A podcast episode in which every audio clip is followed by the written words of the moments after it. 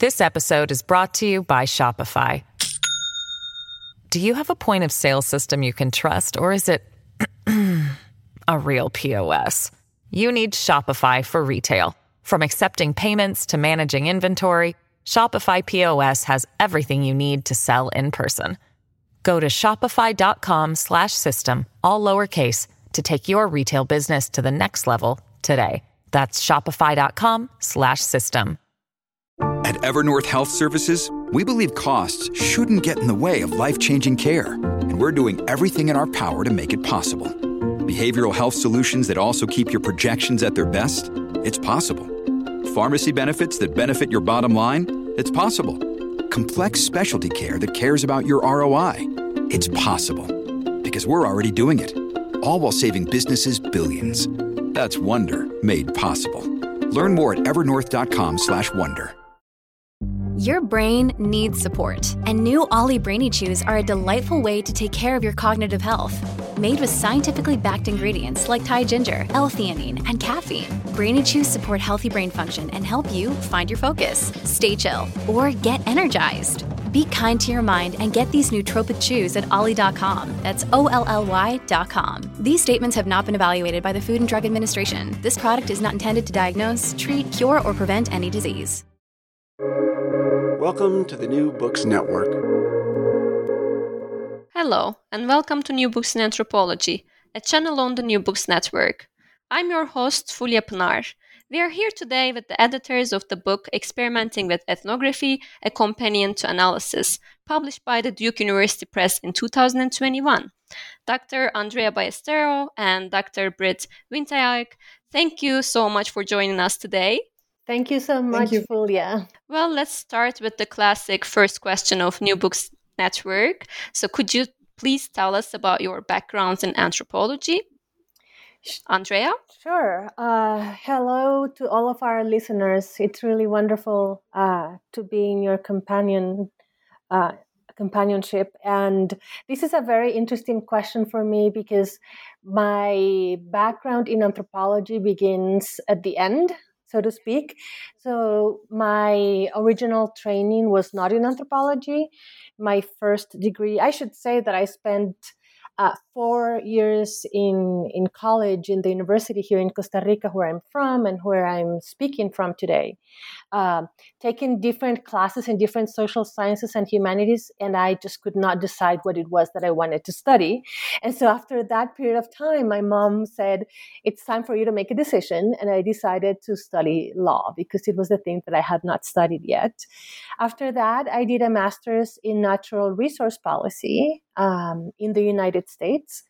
And only for my PhD did I arrive uh, to anthropology, which was uh, a wonderful uh, point to to end and begin a new a new phase. Uh, as anthropology allowed me to ask the questions that I was interested in and to craft the kinds of um, research processes that that inspired me and that felt politically responsible and uh, important to me. And Brit? Yeah, hi. I also would like to thank you very much for this invitation. And I'm calling from Copenhagen, where I also did my uh, training in anthropology. Um, I did my uh, bachelor's degree at University of Aarhus first, and then I moved to University of Copenhagen where I studied anthropology until I was about to go on field work. And I had big trouble finding um, a, a, supervisor who would actually help me do what I wanted to, which was technology in, uh, in, in, in Europe.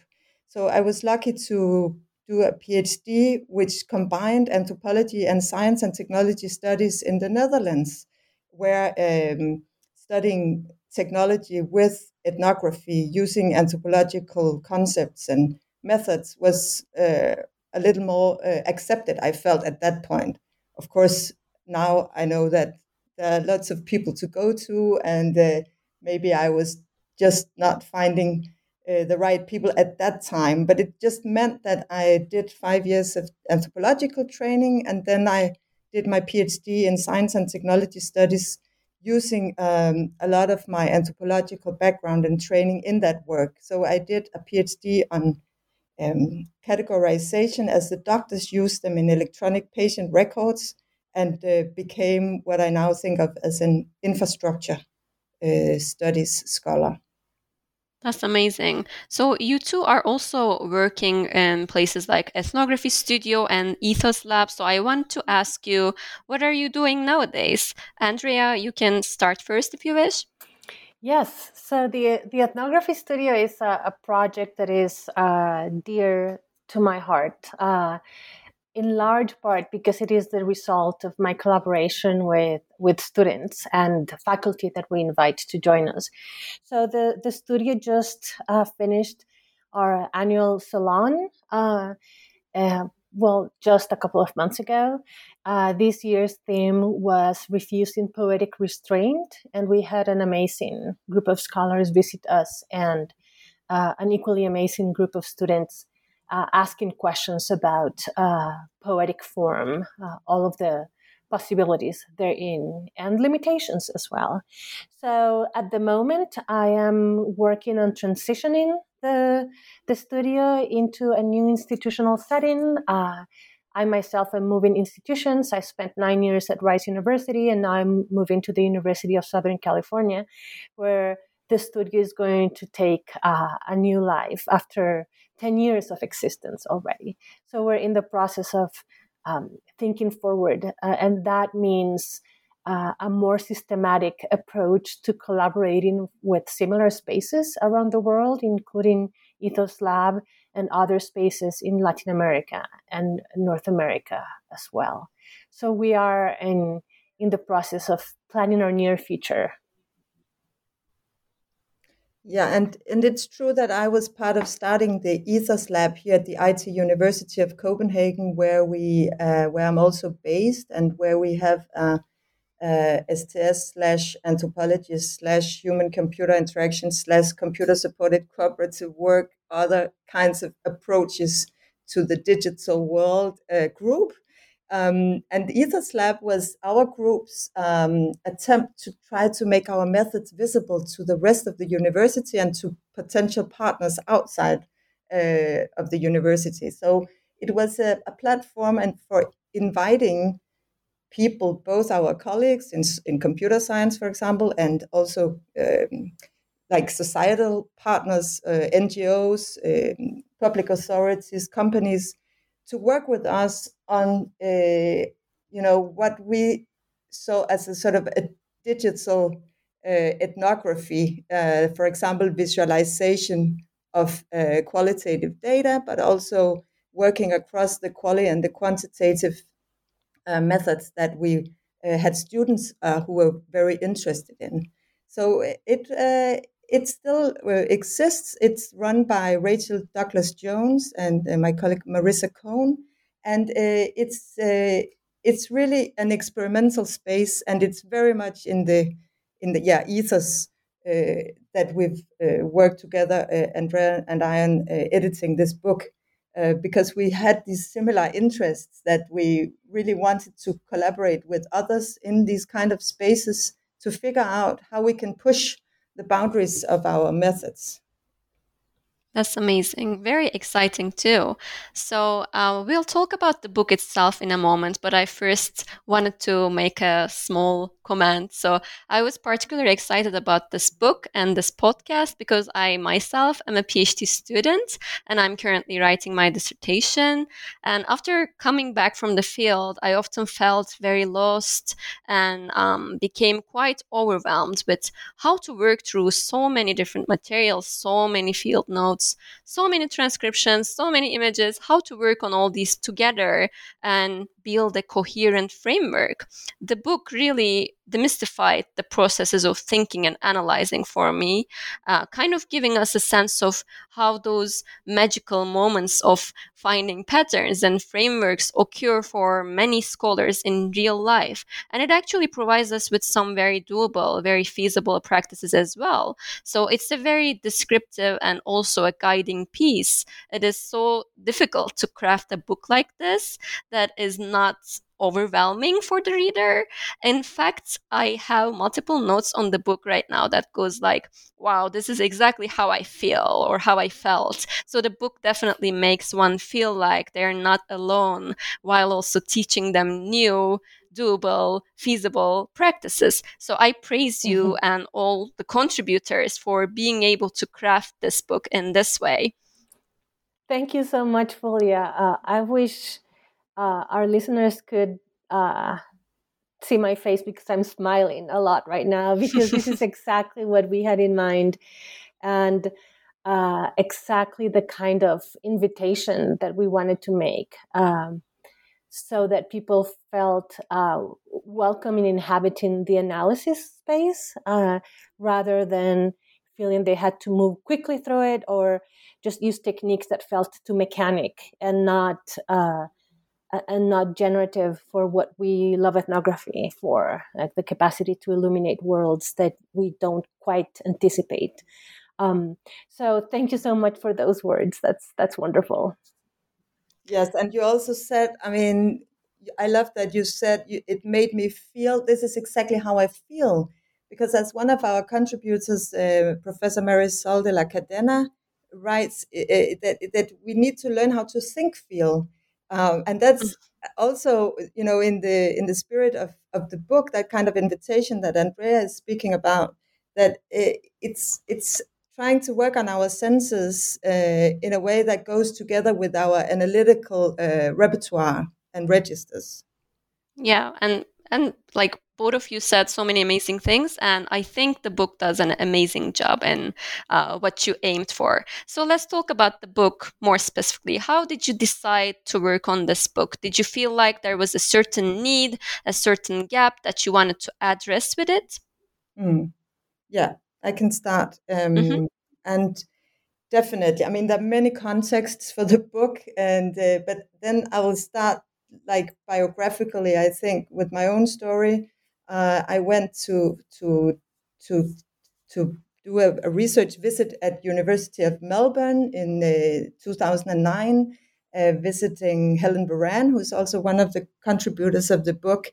We were discussing this, uh, and that was what I took with me home after leaving Australia again. You know, so what can we do to both, you know, keep the theoretical, analytical registers present, but also, you know, just come up with some advice, uh, some stuff that people can do to try out things, and what would that book look like? So that seed for me uh, was sown already there. And then I met Andrea, and luckily and fantastically, Andrea had been thinking uh, things that were very compatible. I don't know if they were similar or different, but we just, you know, had this entered this space where we very quickly found out that we wanted to work together to make this real. And then I think I'll pass the word to you, Andrea, with your entrance, or if you want to provide another context, because there are other contexts, of course, as well, which is about the knowledge economy, university, and the, the speeding up and the acceleration of research and knowledge practices that is, of course, also a part of the context and our you know sense that something is needed for us to slow down analysis. But Andrea, what are you? Yes, uh, it's it's a it's a beautiful story of both richness and uh, and uh, some things that we're missing. So I don't often think in terms of gaps. Um, I I feel that uh, the idea of of, of something uh, the idea of something not existing is an idea that comes uh, from um, from a particular view of the world. Uh, this is not to say that uh, everything is out there, just waiting for for you to look at it. But it is to say that I, one of the things in which Brit and I uh, converged so nicely was in this uh, feminist inspiration to to doing uh, collaborative work that doesn't come from a place of lack, but comes from a place of, of richness and collaboration uh, and cooperation without idealizing any of those terms. right? Uh, and, and, hence the notion of companionship in, in, the book companionship both in, in in the joyous moments but also in the difficult moments and so the inspiration uh, for that was uh, largely uh, coming from a number of uh, of uh, thinkers but particularly from the work of, of Marilyn Strathern, who explicitly had talked about this question of where and how ethnography happens. And and we took direct inspiration from her concept of the ethnographic effect. And as we started to uh, unpack uh, that that amazing uh, piece of work of hers, and realizing the way in which the concept of the ethnographic effect or the ethnographic dazzle had been had been sort of commodified in the sense closed off as a, as an object that could travel and could be applied to any circumstance, which is something that, uh, as you might imagine, is not at all the intention of of the concept. Uh, the concept grows from a particular ethnographic context that demands a certain kind of thinking. And, and that was the inspiration uh, for this kind of work uh, for our book. How is it that you don't end up commodifying concepts or insights, but rather producing the concepts and insights that grow out of your ethnographic specificity. So it is it is in honor of Marilyn Strathern, but refusing the temptation of taking her concept and just circulating it as something that fits everywhere and anywhere. And so with that inspiration, we started thinking that's all that's all wonderful, but we're both uh, practical and pragmatic people, and also um, inspired by feminist thought and practice, we these are not abstract abstract ideas. These are ideas that have to happen in the world, produced through particular forms of labor, with particular bodies in particular institutional settings. Hence, uh, the comments that uh, Brit was making about the uh, the knowledge economy that we're part of. And so, with that in mind, we were looking for resources uh, for uh, guiding ourselves, really, in in this in this practice of uh, of creating, as our contributors say, ethnographic concepts uh, that are attached to their context and yet can also provide insights that can speak to other circumstances. And, um, and that is what we understand as analysis, right? That practice of that labor of doing that work. At the same time, uh, we were inspired and, and we recognized the amazing work that had been published on, on two ends of the of the process. If we idealize the process as a linear um, series of events, which we know it's not, but just for for the sake of conversation, there's amazing resources dedicated to fieldwork. Um, both in terms of the ethics and politics, but also in in, in terms of the you know more conventional or traditional techniques like how do you do an interview how do you write uh, field notes etc and there's also amazing resources in terms of writing. Uh, a lot of those resources um, really praising beautiful writing and the aesthetics of writing. And yet there was something in the middle that that we felt uh, we could pull together to offer to our, our community uh, of interlocutors. And that was again as I said, um, for the sake of analysis, just creating a linear process that is not such in reality. Uh, but that space of analysis, uh, that space of sitting down with all of your field works, all, all of your field work, your field notes, your images, exactly what you described, Fulya. And how do you, what do you do with that? uh, if you don't want to just you know, uh, rely on a more mechanical uh, approach, um, which has its place and its uses. Uh, but um, what if you wanted to play a little bit and be more creative with what analysis could become? And that's how we decided that instead of uh, writing a treaty on analysis, the thing to do was to make visible all of the amazing work that so many people were producing and uh, all of the careful thinking that was happening uh, and hence the the contributors to the to the book, and many other people that some we invited, but they couldn't uh, contribute to the book. Some people we didn't know at that time, and they should be in the book. So uh, this book could be much longer, of course, but uh, but that was the idea to bring together what was already happening uh, in the hands, in the bodies, in the minds, in the souls of so many uh, amazing people, and uh, ask them to to work with us in a somewhat unique model. Uh, and we, we can talk about that a little bit later. How is it that, what were the mechanics of publishing this work and getting the contributor contributors um, to, to sign up? Yeah. Yeah. So throughout the book, it was very easy to see how generous uh, both of you and also all the contributors are. Um, it was really easy to see this uh, collaborative uh, way of looking at analysis and ethnographic research. So, in my opinion, the book could be used for methods courses. The protocols in each chapter could be used as assignments, even in several different courses.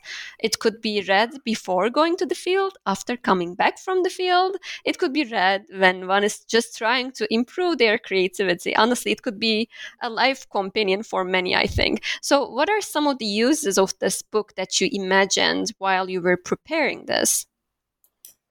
Um, our first uh, thought was that this is a book that should be um, attractive for both novices and experts in anthropology. So we really wanted to do to make something useful in the sense that you that the life companion that you're describing is exactly what we were thinking about. So something uh, that was uh, inviting to craft, but also to unlearn so that um, we would have a reader in mind who would maybe in the in a very senior position, but still uh, wanting to to to push herself uh, again into a new place. So that is uh, at least one uh, way that we imagined the user. So so that's a very broad audience, you could say. But we didn't stop there because we also thought, well, but people outside the university could also be interested. I mean, one thing is anthropology, um, uh, expert and novices uh, who are in the field, but how about all the consultancies who use ethnography and uh, do user studies, for example, and also, you know, are, are really thirsty to um, discover new things in the material or rediscover uh, other perspectives on, on old material. So, so I think we were super um, naive in terms of audience, in the sense that we just really wanted to make something useful for everybody who would be doing um, ethnographic world in order to do what Andrea talked about, the, the inspiration from Meredith Strathern to have ethnographic effects that were, um, you know, um, surprising. Yeah. I'll I'll add to that that uh, also it's one person or one research group could be many many users uh, or many audiences or could give each of the chapters many uses or could just use one chapter. So uh, one of the aims was for the structure uh, of the book the structure of the chapters themselves to be flexible in the sense that you don't uh, the offerings that the authors make are not tightly uh, regulated steps that need to be followed or else right? Uh, on the contrary there are uh, suggestions on how to take a certain route with the full expectation that as you start the travel uh, you're going to have to make adjustments for these to be generative for your own uh, purposes. And the other thing that I will say is that it also, uh, part of it is, part of the utility is that people might try some things and those things might not work. And this is something mm. that uh, in our in, in my pedagogical uh, work i also really emphasize it's really important to try things and sometimes for those things to not work because the, because otherwise you're you're working from the presumption that anything is possible anywhere that any of these protocols apply to any project and of course that's not the case. So we wanted each of the chapters to be to provide enough uh, so that um, people could use uh, their the protocols, the ideas, the suggestions, but also enough openness and flexibility for people to change uh, what they thought. Maybe here we, maybe we should uh, introduce a protocol because I'm not sure we've done that yet, and people who listen may not yet have um, know about the protocols. I'm not sure. Yeah, I was just going to ask about the format of the book, but Andrea, uh, you can finish your uh, words and then I will continue. Great, thank you. Um, so uh, this idea of using the the the chapters and the protocols uh, and finding what doesn't work as well. And the last thing I wanted to say is that it's it it was really so incredible to work with the authors and the way in which they embraced this idea and the way in which all of the chapters uh, are crafted in such a way that they reflect these these qualities of of openness but enough structure so that play can can unfold. So i'll say uh, maybe briefly uh, each chapter has uh, a narrative uh, uh, the text that takes the reader into the specific ways in which the idea or the analytic technique that an author is proposing has been used by that author. So it's not an abstract description, but a concrete description. And we like to say an ethnographic description of the process of analysis. And then at the end, the chapter um, has this succinct, condensed intense set of ideas that uh, we are calling a protocol, which mm-hmm. Give guidance uh, to the reader on how to take the analytic route that the author has taken in their own uh, projects. But it's enough guide, like I said, enough guidance so that you feel you can do this, but it's not too much guidance in the sense that it doesn't close off what is possible as you encounter your own material by going through this route that the, that the author has proposed. This episode is brought to you by Shopify. Do you have a point of sale system you can trust, or is it a real POS? You need Shopify for retail. From accepting payments to managing inventory, Shopify POS has everything you need to sell in person. Go to shopify.com slash system, all lowercase, to take your retail business to the next level today. That's shopify.com slash system. Yeah, so let's talk a bit more about the format of the book. So it has 19 rather shortish chapters, all written by amazing junior and senior scholars. It then additionally has two afterward pieces from PhD students in uh, different levels of their studies, which I really appreciated.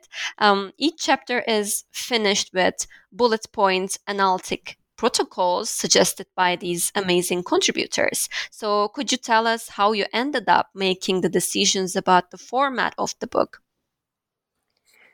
Yes, I can start. Uh, we discussed the metaphor of the recipe quite a lot in the beginning, uh, Andrea and I, and whether uh, exactly that uh, metaphor of cooking would be quite helpful in relation to this idea that Andrea described so nicely before about we wanting people to be able to follow steps in a process, but also to deviate from them in order to play and and revise uh, the, the protocol or the, the, the, the structure and the points uh, and the steps, the five steps are the, uh, the process that we were describing for people to be able to uh, open up the material and work through the material in a playful way.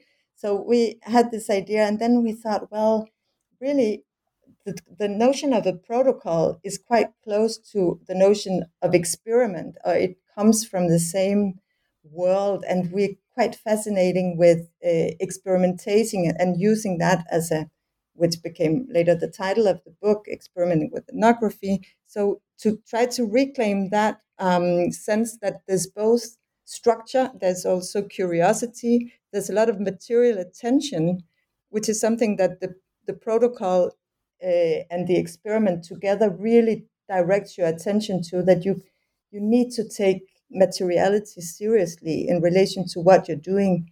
Um, the experiment can also happen in many different sites. It can be inside a laboratory, it can be in the wild, it can be on the um, a semi uh, site or in several sites. And and so the protocol was a nice anchor in in in both I guess relating to the to the world of the experiment and experimental sites.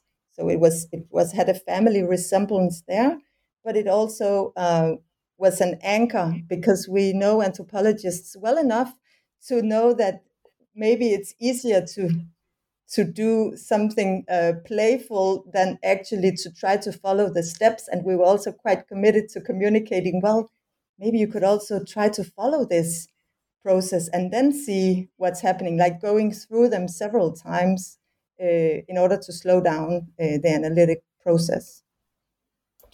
I'll also add to that uh, maybe uh, a counterintuitive dimension to this. We also wanted to remain responsible for the the legacies of experimentation and the legacies uh, like racial, uh, economic, colonial uh, legacies of of the notion of the experiment. And so we wanted a, a concept that kept us on our toes, so to speak. Um, so besides that, that historical legacy, also because of the recognition, but that we live in the time of experimentation, right? Experimentation is a thorough neoliberal concept. Uh, it's a, it's you need to experiment and innovate and produce the new. It's the ethos of our time, and so we didn't want to be naive about that either. Like we wanted to recognize this is the moment that we live in, and in some ways we um, we are part of that that context in many ways, in all ways, in a ways. Uh, uh, and so how to how to remind ourselves and not mystify experimentation and not mystify innovation and not mystify the new, uh, but keep ourselves aware of the legacies of, of the protocol as a as a hierarchical process and as a form of knowledge exclusion. So we also wanted that in a way, uh, just to remind us that there's no position of purity, right? like the work we we do is uh, is part of these uh, structures and hierarchies, historical and contemporary. And so, uh, even if uh, it's exciting and it's it's seducing to think about the experimental, we also wanted to carry over a little bit of the discomfort that some people uh, that that we might associate with the notion of a protocol, particularly in relation to anthropology, where, as Brit was saying, we have a, a certain uh, ethos of, of rejecting, uh, in principle at least, those uh, those legacies. So it was both uh, exciting and at the same time a reminder of of the legacies and the histories that are behind uh, our current moment and the, the the ethos of the experiment at the moment. Yeah, and this is a quite uh, experimental book in itself, with the, as I said, with the 19 chapters and two additional afterword pieces from PhD students, the bullet point approach uh, of protocols. So, how was the process of publishing this book from collecting all these different um, pieces and working on them to editing and publishing it? And Andrea, I believe you could answer this question. Yes, uh, it, it was a, a really uh, rewarding experience and uh, a really wonderful um, learning process. And I should say that from the very beginning, we uh, were committed to, and we were in, we, we were lucky enough to be in a position where we can make the, we could make this commitment to give the time that the project needed right? We were committed to maybe doing things slowly and maybe taking a long time to publish this. And indeed, we took a long time. Uh, the idea uh, in terms of the concrete workshop that happened first, where we began to to uh, dream with this book, was in 2016. And so it took a while. Uh, we do have 19 contributors, well, more than 19 because there's uh, um, co-authored pieces, but um, it was a lot of work to keep uh, all of our uh, to keep our calendar. But we were very intentional at the very beginning with giving ourselves a very loose calendar, so that we could not be in that constant frenzy of always being late with things as i find myself in the more individual work more often than i that i should be at the moment. Um, so it took a long time. Um, we also made a commitment that uh, the review process we had an internal review process where each of the pieces was reviewed by two graduate students who were involved in the in the project and ourselves uh, as editors.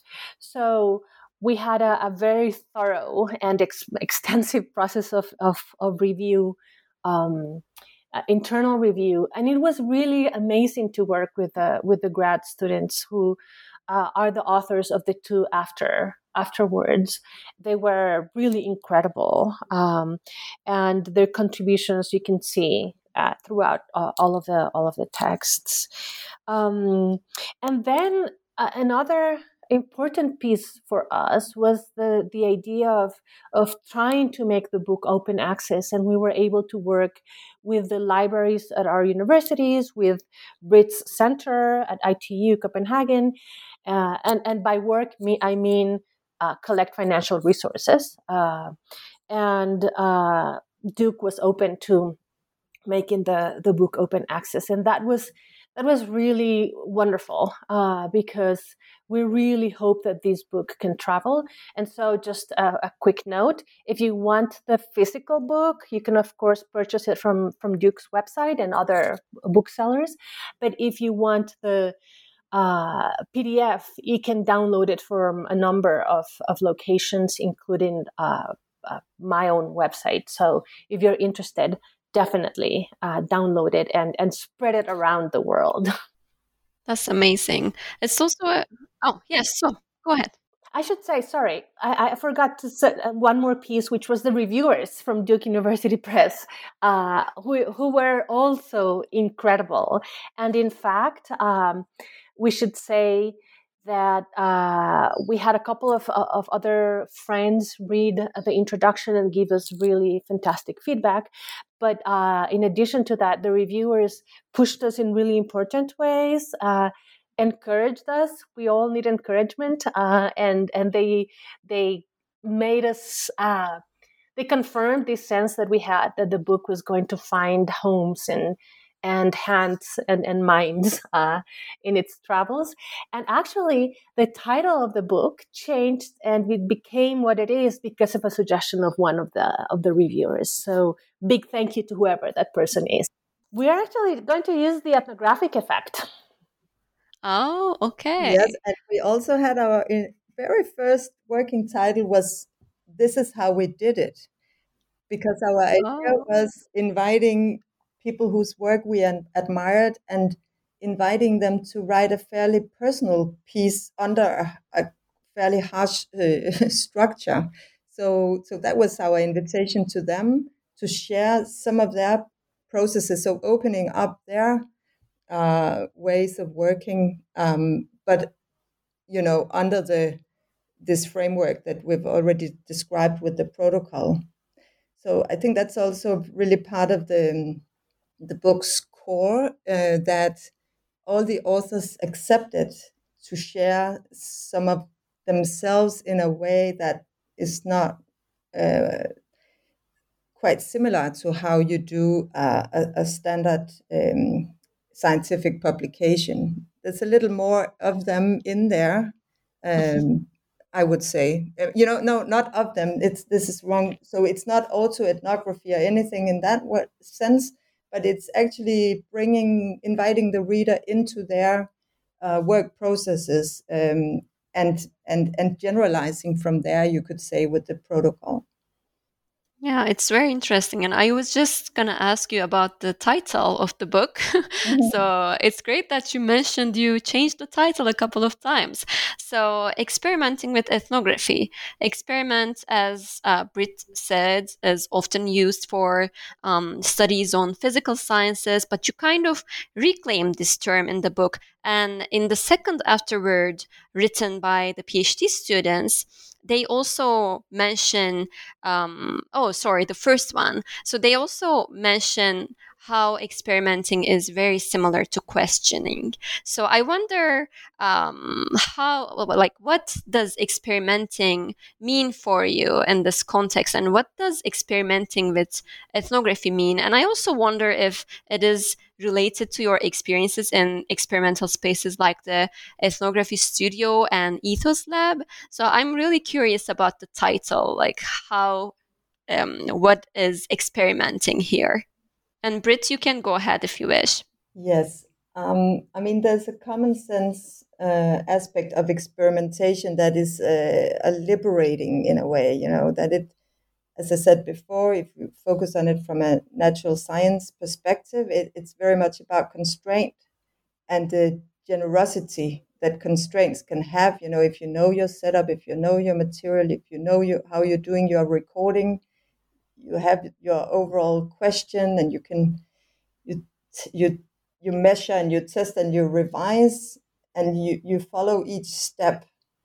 But there's also in the common parlor uh, when we use experimentation it's also very much about being open-ended. And and as andrea so uh, eloquently put it it's i mean it's also part of our you know the innovation economy that experimentation is good we wanted to, you know, not to to put too much value on the, either on the constraining part or the liberating part, but but sort of keep them in the picture together and you know look at them and feel them and say, you know, this is it, it, it using experimentation in the ethnographic practice um, in this in this sort of open-ended way is helpful sometimes and in the constraining way is helpful sometimes and we need to expand uh, our repertoires there, but know what we're doing. So it's very much about knowing what kind of experiment, experimentation we are engaging in, um, to be, you know, aware uh, and and actively, you know, sort of questioning also the very setup of our analytical um, assumptions and our methods for uh, bringing forth a particular point and or, or, using this or the other concept. So I think for me that doubleness is is a very productive one that is in the notion of the experimental. Yeah, Andrea, do you want to add to that? Yeah, just briefly. Uh, that was that was really great. Uh, also, uh, an important part of the of the of the puzzle here was that uh, experimentation doesn't have a predetermined form, right? Uh, we wanted to to just convey this sense that for us, uh, a form is not automatically experimental, right? Um, so at this moment in history when there's so much exciting work going with the multimodal, for instance, or at some other moment in history where the experimental was was all textual. Uh, and uh, for us, it was really important to to um, to put on the table uh, resources, uh, tools, techniques that uh, that give you the joys and the pleasures and also the headaches of being experimental without necessarily having to adopt a predetermined form. Um, because we can find a lot of ethnographic work that is experimental in the sense of being multi- multimodal or and and in terms of analytics uh, it's it's not that experimental right and so you don't have to adopt the latest technology, or you don't have to write in a particular kind of way to be experimental. Uh, the experimental orientation is something that undergirds it's, it's it's that bubbling that happens before the pasta is cooked right? And then the pasta could be amazing in so many different ways. Um, but it's not how it looks at the end that determines that something is experimental only uh, yeah yeah, so when I look at the book, I saw some common themes across all these 19 chapters and even in the afterwards. So we have immersion, we have collaboration, we have the importance of non unified theory, non universal uh, thinking, but still analytical and systematic and in depth thinking done through rigorous and deep analysis, and um, the fact that all of these scholars are focusing on the how of the analysis and not on the what of the analysis. So, can you tell us a bit about some common themes on analysis under which all of these contributors of the book worked? And Brit, you can go ahead. Yes, I mean, we had these 19 chapters, um, and we'd all uh, given we had, we had actually given each author some kind of assignment or some kind of you know expectation that they could of course negotiate but based on what we knew they were working on uh, we had some idea of what we would like them to write about.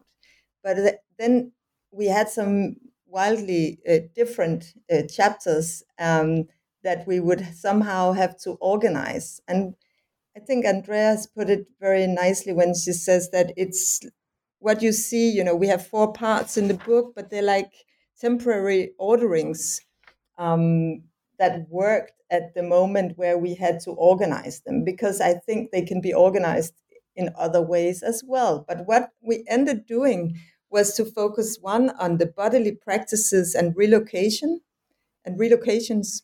So that's part one. So that's a lot. Uh, of course, uh, like a big theme in anthropology is the ethnographer's body but also what kind of uh, you know other bodies that this um, ethnographer body relates to and how it's sometimes displayed in um, unexpected ways.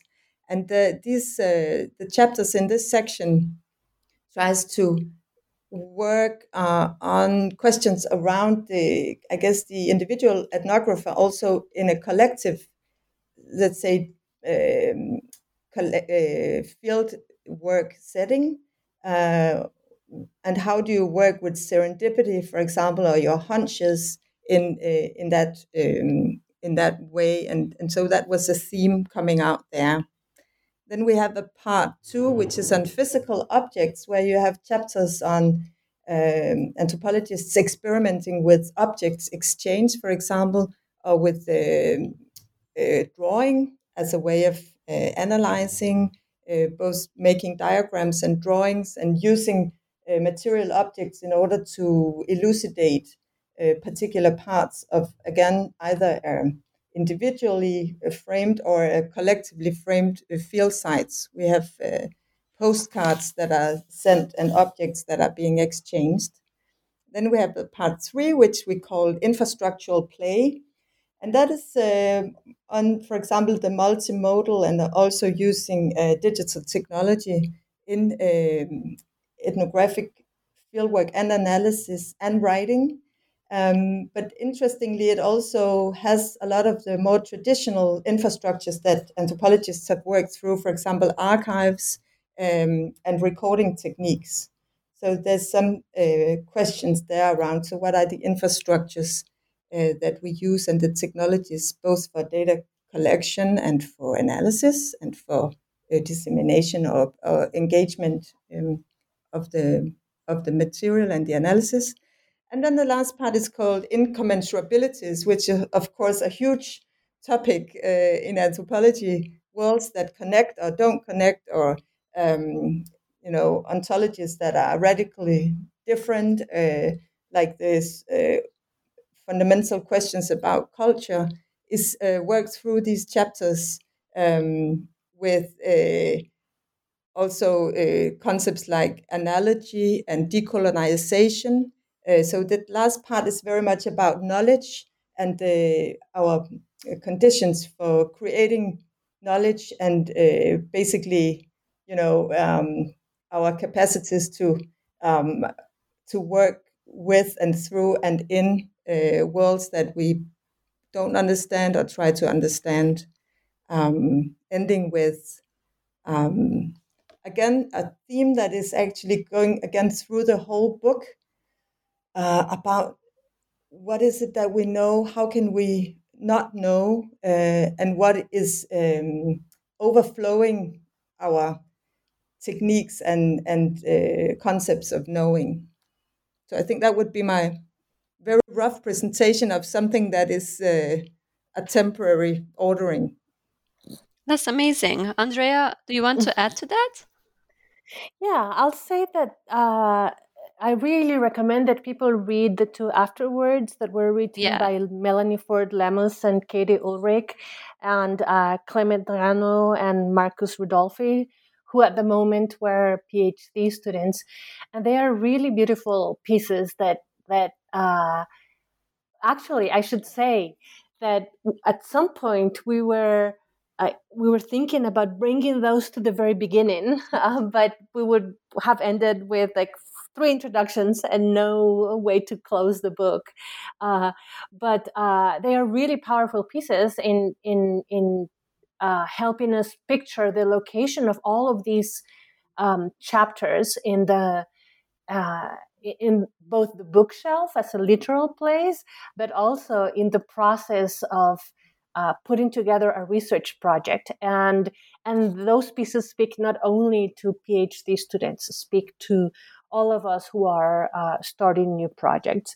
And I'll just say that in the introduction, we, uh, Brit and I, also lay some of the um, elements that we've um, shared with you in this conversation, um, sort of inviting the reader to come into the book, uh, sharing this um, orientation towards uh, systematic play, if you will, and uh, and also this invitation to to remain open, to wonder about the things that we have in front of us, while at the same time acknowledging the structures and hierarchies that we are a part of and, and not forgetting those.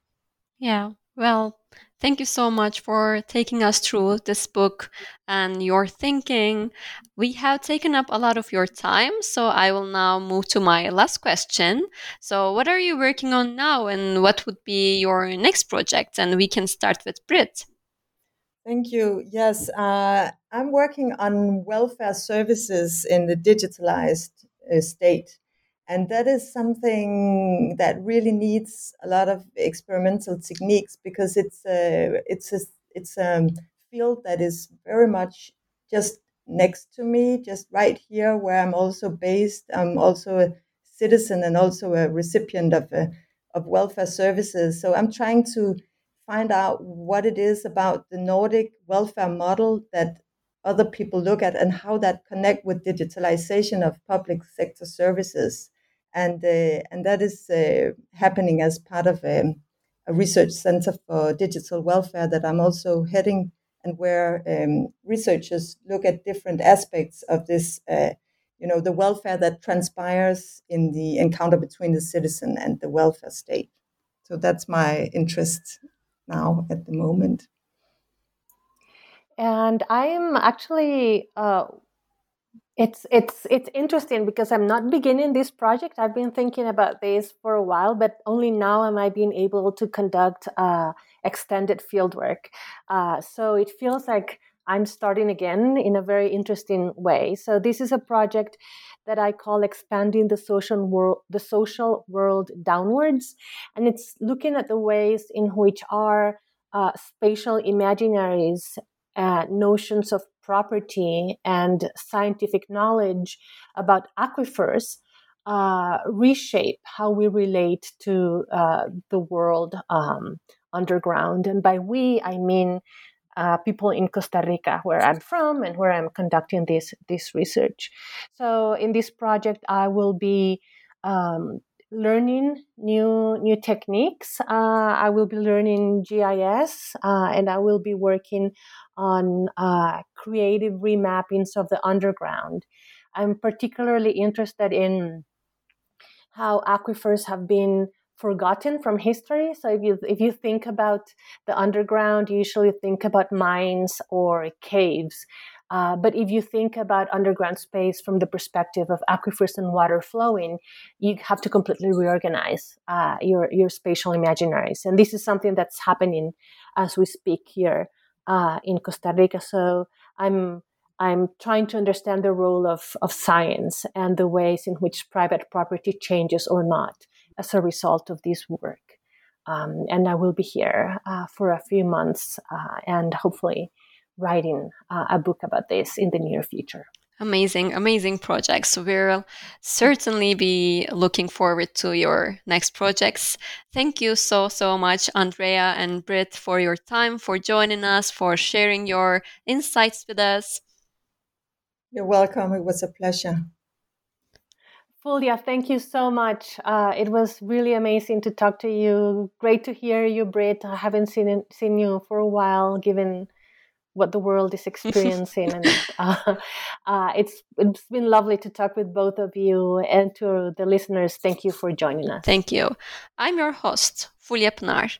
This discussion of experimenting with ethnography, a companion to analysis published by the Duke University Press in 2021, is brought to you by the New Books Network. Thank you for listening.